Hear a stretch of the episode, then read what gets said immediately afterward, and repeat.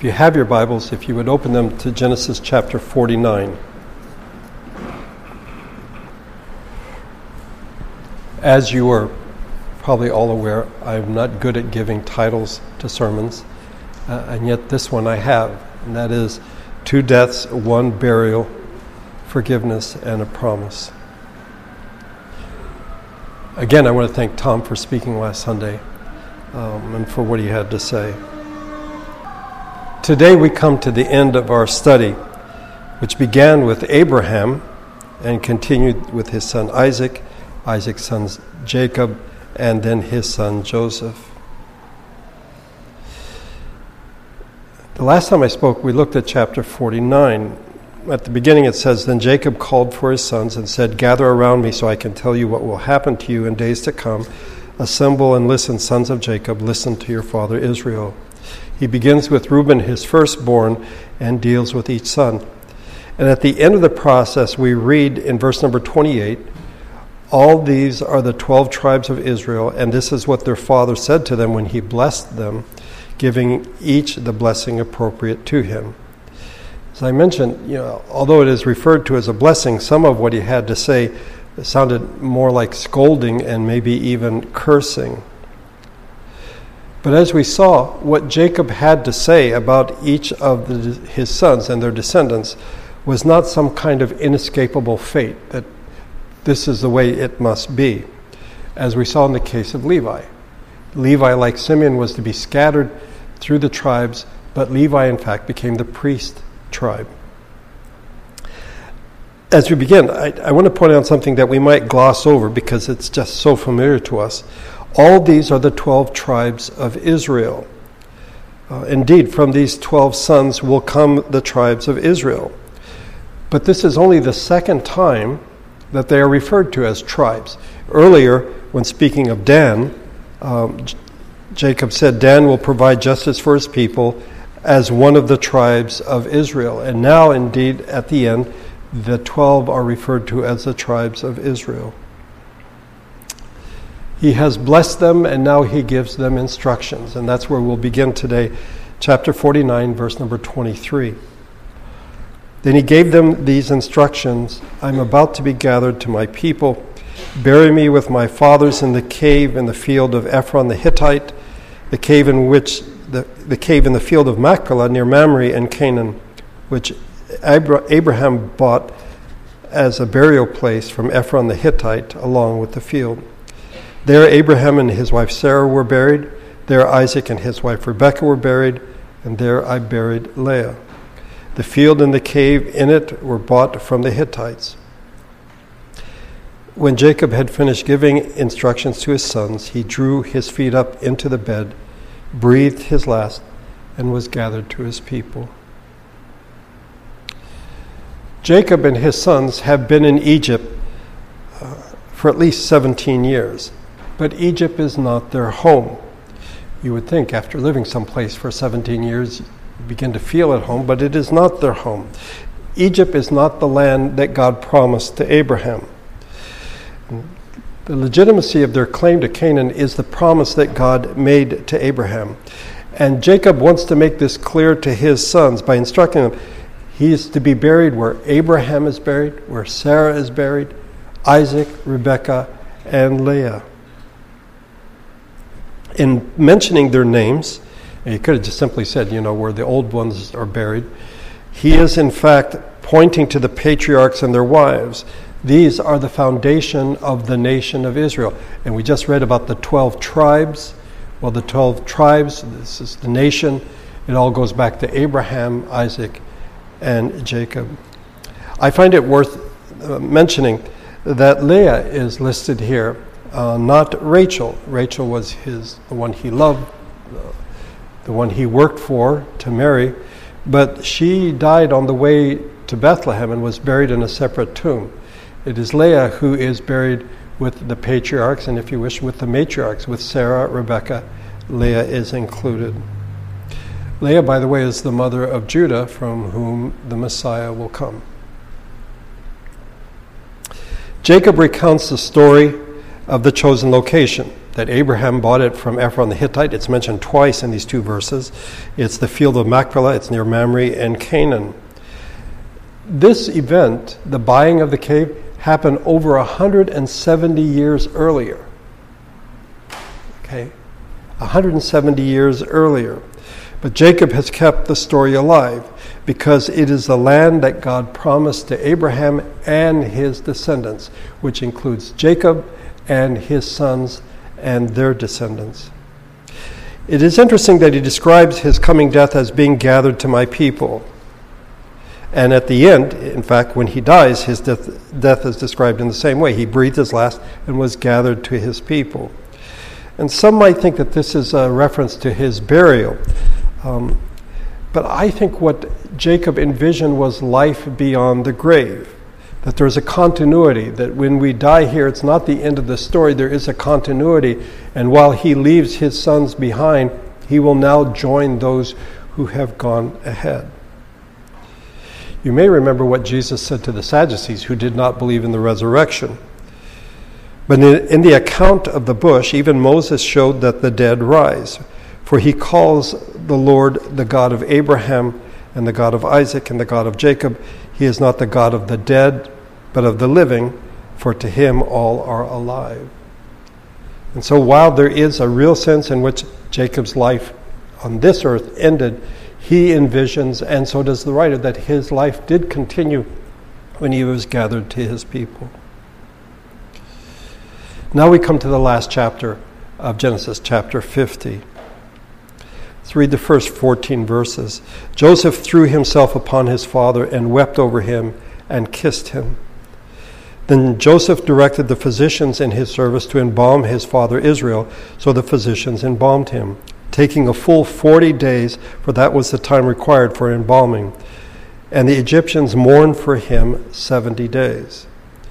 When the days of mourning were, had passed, Joseph said to Pharaoh's court, if I have found favor in your eyes, speak to Pharaoh for me. Tell him, My father made me swear an oath and said, I am about to die. Bury me in the tomb I dug for myself in the land of Canaan. Now let me go up and bury my father, then I will return. Pharaoh said, Go and bury your father, as he has made you swear to do.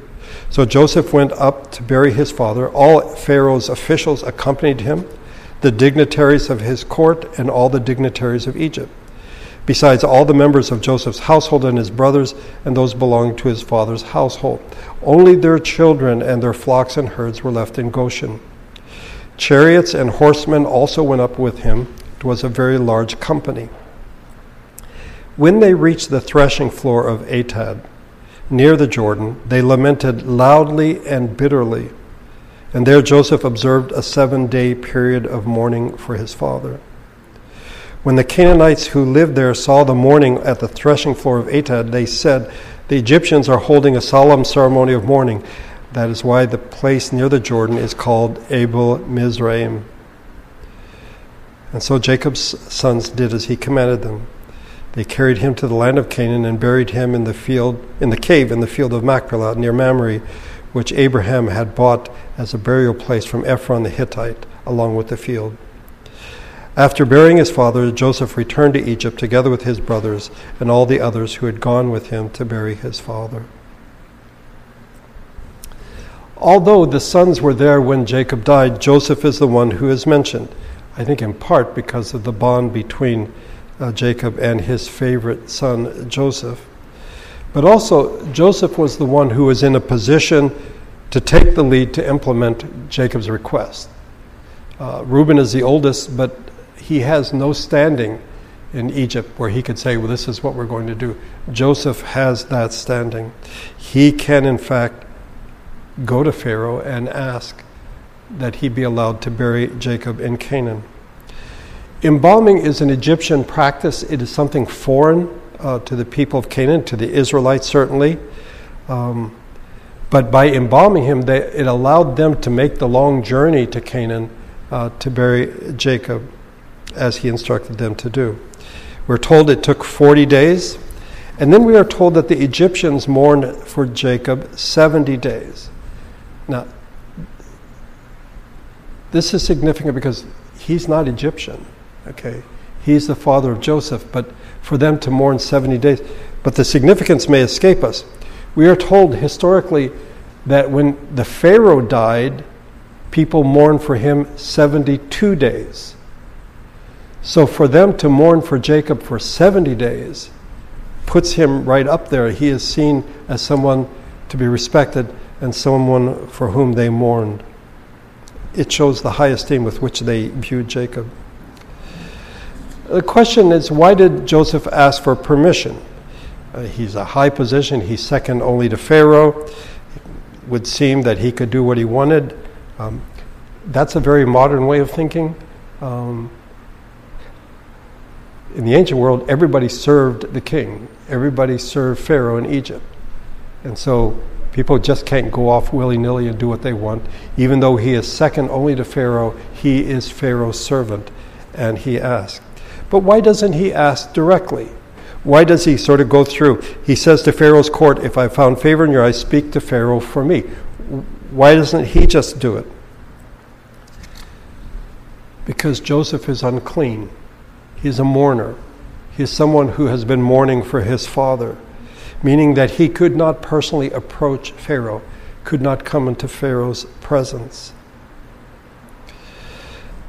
You may have noticed, um, why does it say that he is to be buried um, in a cave that he had dug?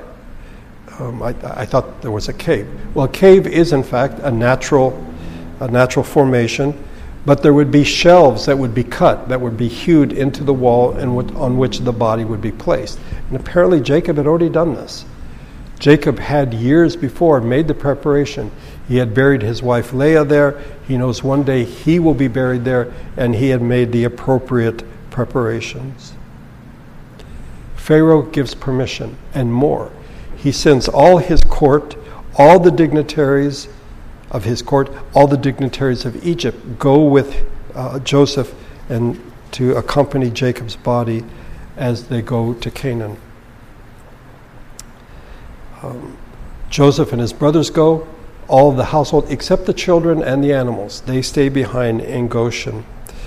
Uh, by the way, Joseph tells Pharaoh, I'm coming back, just in case there's any question. You know, I'm not deserting, I'm going up there and then I will be back. It was a very large company, we are told.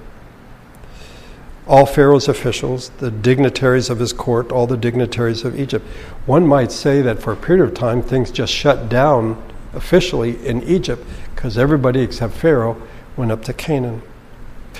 There's a question that cannot be answered directly, and that's what route did they take? Um, if you look at a map, if you can think about it, you cross the Sinai Peninsula, you can go right up the coast the Gaza Strip, and you could get uh, to Canaan that way. I don't think that's what happened. Uh, in fact, I think what happened was they went the route that Israel would take centuries later. They went on the east side of the Jordan River and then they crossed over. Why? Well, the Philistines were there, and you know, to not cause any problems, marching through their territory. It's a large company, and you know, all these chariots and horsemen are coming prelude to an invasion. Instead, they go the long way and then they cross the Jordan River. And there, after they cross the Jordan River, uh, the floor of Atad, uh, they mourned another seven days. It says that they mourned loudly and bitterly. The Canaanites saw this, and so they named the place Abel Mizraim, that is Egyptian mourning, the mourning of the Egyptians. And Jacob is buried by his sons, just as he commanded. By the way, you notice that in verse number 12?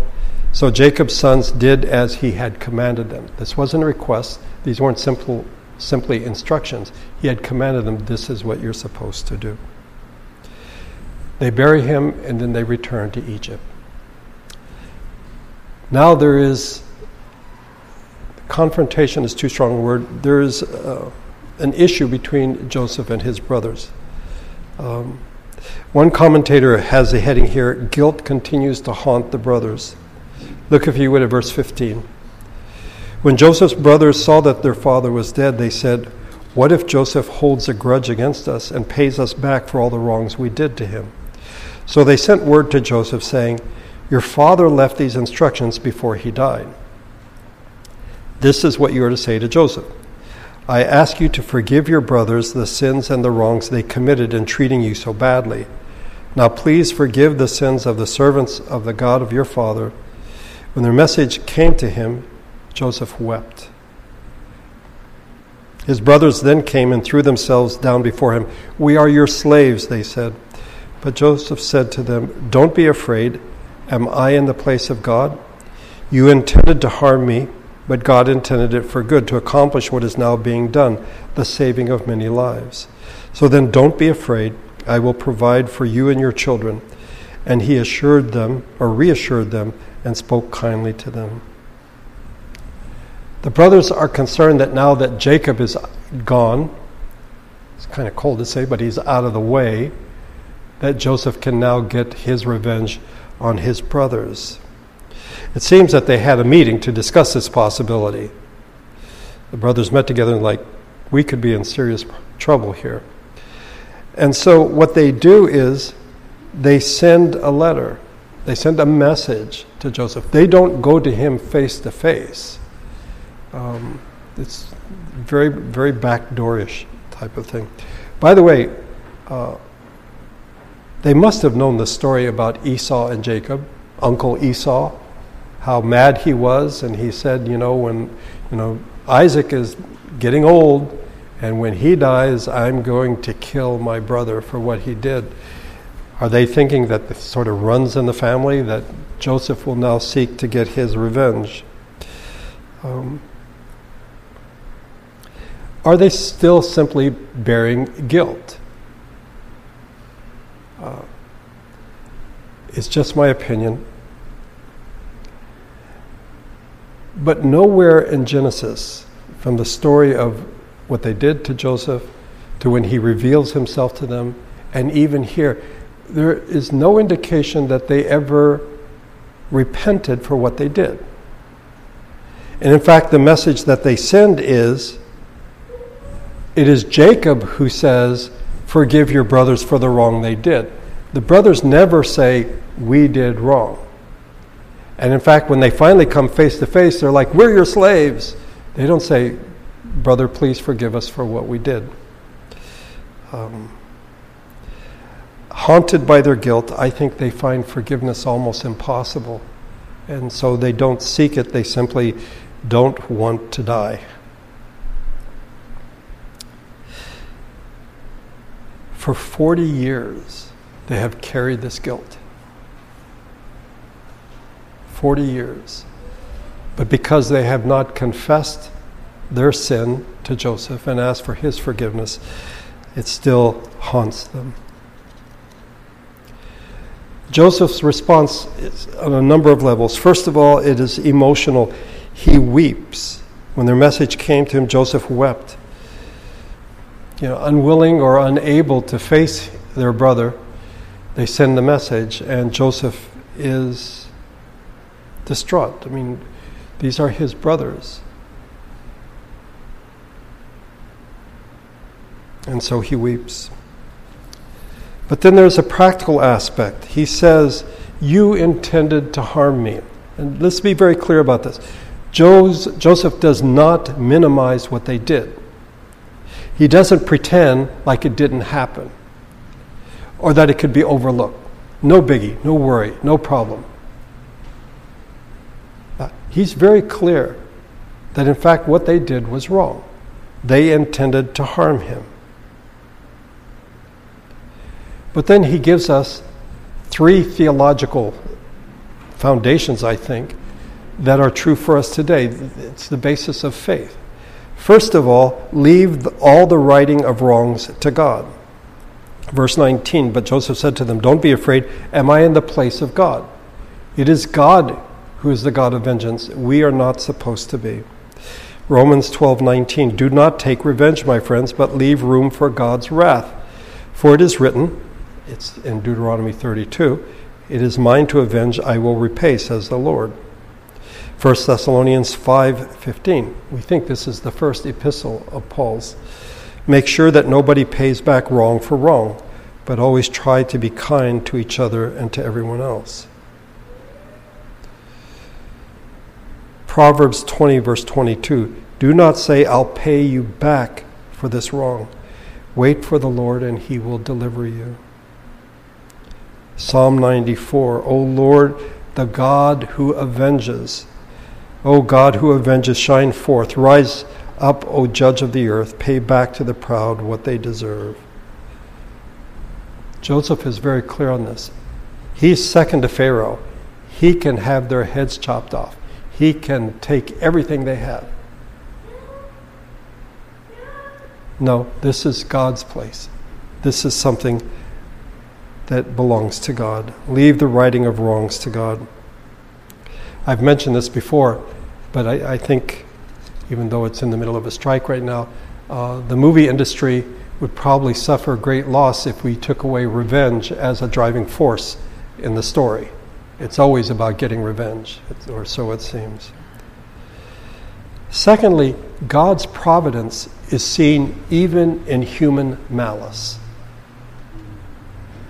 You intended to harm me. They wanted to kill him, actually, and they ended up just selling him. Okay? There was certainly malice there. But God intended it for good to accomplish what is now being done, the saving of many lives when Joseph finally revealed himself to his brothers, this is in chapter 45, he says, I am your brother Joseph, whom you sold into slavery in Egypt. Okay?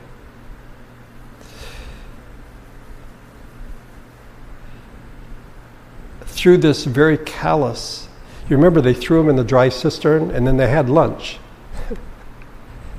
they were going to kill him and then they said, No, let's sell him the hatred they had for him, the jealousy, the malice, and yet God's purpose was fulfilled through this. We see this also in the death of Jesus, supremely in the death of Jesus, that God's will is in fact accomplished even through human malice.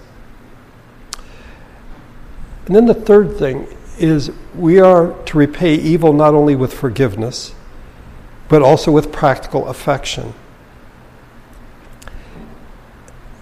Luke chapter 6. But I tell you who hear me, love your enemies, do good to those who hate you. Joseph tells his brothers, So then don't be afraid, I will provide for you and your children. And he reassured them and spoke kindly to them.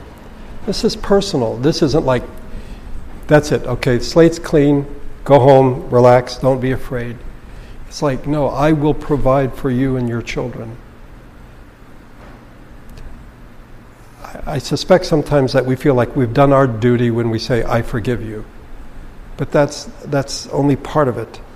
Um, there's to be practical affection. In the Sermon on the Mount, Jesus says that we are not to hate our enemies, we're to love them and pray for them. The time that we spend in prayer with our Heavenly Father, a portion of that is to be dedicated to those who are our enemies.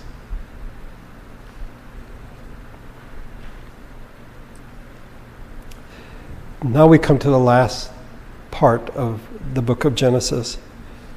It is Joseph's death and a promise. Verse 22. Joseph stayed in Egypt along with all his father's family. He lived 110 years and saw the third generation of Ephraim's children also, the children of Machir, son of Manasseh, were placed at birth on Joseph's knees. Then Joseph said to his brothers, I am about to die, but God will surely come to your aid and take you up out of this land, to the land he promised on oath to Abraham, Isaac, and Jacob. And Joseph made the sons of Israel swear an oath and said, God will surely come to your aid, and then you must carry my bones up from this place. So Joseph died at the age of 110. And then after they embalmed him, he was placed in a coffin in Egypt. A couple things here. First of all, 110, not as long as his father, who was 147, his grandfather 180 years. But in Egyptian custom, the tradition was that 110 years was like the perfect age.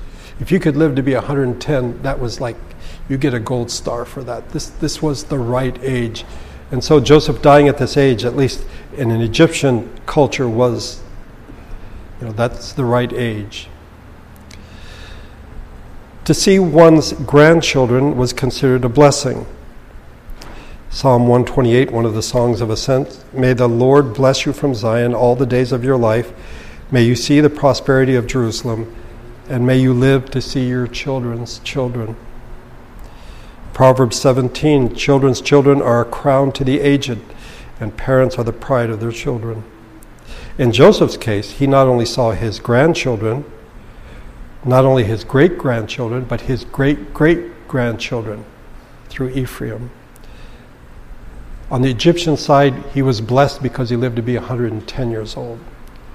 Theologically, in the Old Testament, he is blessed because he gets to see his grandchildren, his great grandchildren, and his great great grandchildren. And then he gives his brothers, who must have outlived him at this point, uh, an assurance of deliverance. I'm about to die, but God will surely come to your aid and take you up out of this land to the land he promised on oath to Abraham, Isaac, and Jacob. This may be an indication that there were already difficulties for the Israelites. You may recall at the beginning of Exodus, the next book over, the next chapter, that there was a Pharaoh who did not know Joseph. And he enslaved the Israelites. And it may be, in fact, at this point, that troubles had already begun. He gives instructions.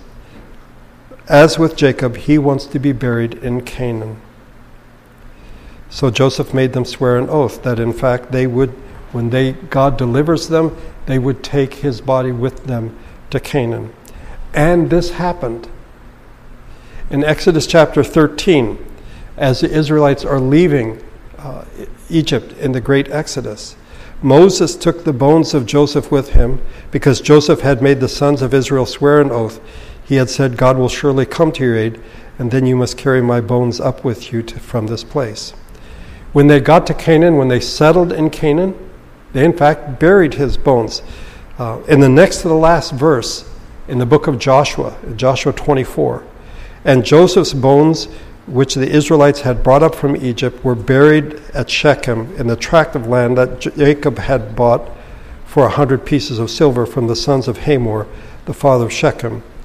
This became the inheritance of Joseph's descendants. But the story all begins with Abraham or Abram as he was first known. When we began this series, we saw that in fact Abraham is referred to as the father of us all. In Galatians, we are told we are the children of Abraham, that he is the man of faith. In James, he is called God's friend. And in fact, in the prayer of Jehoshaphat, he's referred to as Abraham, your friend, in speaking to God in Isaiah 41 But you, O Israel, my servant, Jacob, whom I have chosen, you descendants of Abraham, my friend. He is, in many ways, the foundation of the Christian faith, of Judaism, as well as Islam. As I mentioned when we began, uh, Ibrahim is his name, and in the Quran is mentioned 170 times. Um, but all of this, I think, may skew our view of things, or skew our view of Him. Um, but there's certain truths I think that we have seen, and hopefully now as we end, will take with us. First of all, we may lose sight of this, but it is clear from the beginning that God took the initiative. God is the one who called Abram and his wife Sarai. He wanted to make a people for himself. He wanted to draw people to himself. Abram did not decide to go and find God. It is God who intervened in his life. We need to be clear that humanity does not gradually evolve through the various stages of religious consciousness that finally we reach the point where we're like, oh, we're supposed to be monotheists. There's only one God. That somehow we go through these developmental stages and somehow we come to the truth. There's no indication before, I would even say after, that Abraham and his family had any particular flair for religion. There's nothing that says, you know, these were really religious people. There's nothing at all to indicate that. It is God who calls him. The Lord said to Abram, Leave your country, your people, and your father's household, and go to the land I will show you. I will make you into a great nation, and I will bless you. I will make your name great, and you will be a blessing. I will bless those who bless you, and whoever curses you, I will curse, and all peoples on earth will be blessed through you. When we hear these words, we should not then be offended when Jesus says in John 15, You did not choose me, but I chose you and appointed you to go and bear fruit, fruit that will last. This really, I think, rubs us the wrong way we would rather think that we were the ones who were searching, we were seeking, we were looking for God, and we found Him. And it's sort of a good thing for Him that we did. Um, so now we can worship Him. No. We are the children of Abraham. He's the father of us all. God called him. I'm reminded of the C.S. Lewis quote that Men look for God the way the mouse looks for the cat. Uh, we seek to avoid him. Abram didn't say, I want to find the true God. It is God who called him. Secondly, God's purpose in calling him was not only to bless him, but to bless all peoples. Not only for his descendants, but for humanity. All peoples on earth will be blessed through you. It isn't, Abram, I want you, I, you know, listen to me, and you're going to have a hassle free life. No problems, no difficulties. Well, we know that wasn't the case. In fact, he had to wait 25 years for Isaac to be born. Um, but God intended through Abraham and his descendants to bless all peoples on earth. The third thing we see is that God begins on small scale very small scale, one would say. A 75 year old man with a 65 year old wife who is infertile. I mean, all things being equal, this is not where you want to start. Okay? If you're going to be calling someone, call someone who has a large family, or better yet, call a clan, a tribe, a nation. But God begins with this, this older couple.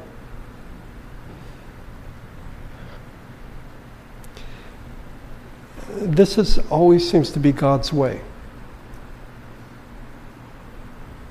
When God decides to spare Egypt from the famine that is coming, he does so through a man who is a prisoner, who is a slave, someone named Joseph. When Jesus comes into the world, he chooses 12 men to be his disciples. He's born in a manger, in a stable. God starts off very small, something I think we're just not comfortable with. In an age of social media, uh, we'd want him to be trending. You know? And that's not how God does things. And then lastly, in difficult circumstances, God reveals his character. When we began the series, Dave, who posts the sermons online, sent me an email and said, What do you want the title for the series to be? Um, and at that point, I thought we were just going to do Abraham, so I just like Abraham 1, you know, next one, Abraham 2. And he said, Well, why not trial and grace? He chose wisely because what you have seen in the life of Abram, who later becomes Abraham, and Isaac and Jacob and Joseph, is trial and then grace. And in the trial, at the end, God reveals himself in a new way. He is the one who provides on Mount Moriah when he was supposed to sacrifice Isaac. Even to Hagar, the Egyptian handmaiden, God reveals himself. In difficult circumstances, in trials, God shows grace and reveals himself in new ways. We're ending our study now at the book of Genesis.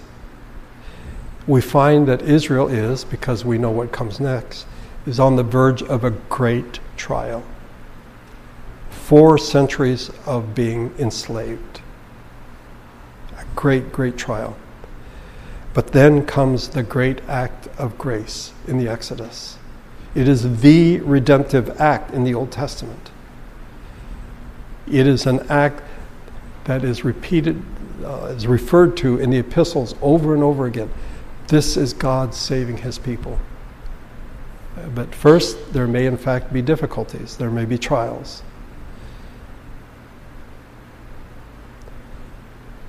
Abraham and Sarah had to wait 25 years for Isaac to be born. Joseph was a slave for 13 years. There are difficulties, but by God's grace, there is grace at the end of it. As the quote that Tom read to us today for meditation, all prayer ultimately ends in praise. He alone is worthy to be praised. Let's pray together. Our Father, we are grateful for the time you have given us to study the lives of Abraham, Isaac, Jacob, his sons, and particularly Joseph. And to be reminded of what we so easily forget that you always take the initiative. We want to take the credit, but it is you who reaches out to us. And your intent is not only to bless us, but that we might, in fact, be gracious and a blessing to those around us. You don't do things the way we think you should. You seem to choose the small, the obscure, and yet your purposes are always fulfilled, even through malice, the malice of humanity.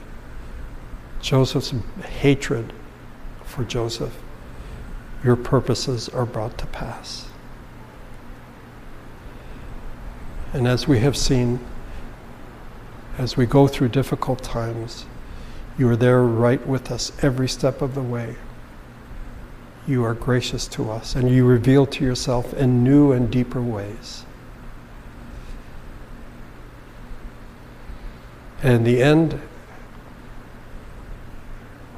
we praise you. We give thanks to you. We bow before you and acknowledge you as our God. Abraham's God as well. I thank you for this time, this past six months of going through the life of Abraham and his descendants.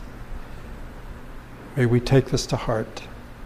May your Spirit remind us from time to time the truths that we have studied. And now, as we leave this place, we ask that your Spirit and your grace would go with us. Again, we thank you for loving us and for sending your Son. It's in Jesus' name that we pray. Amen.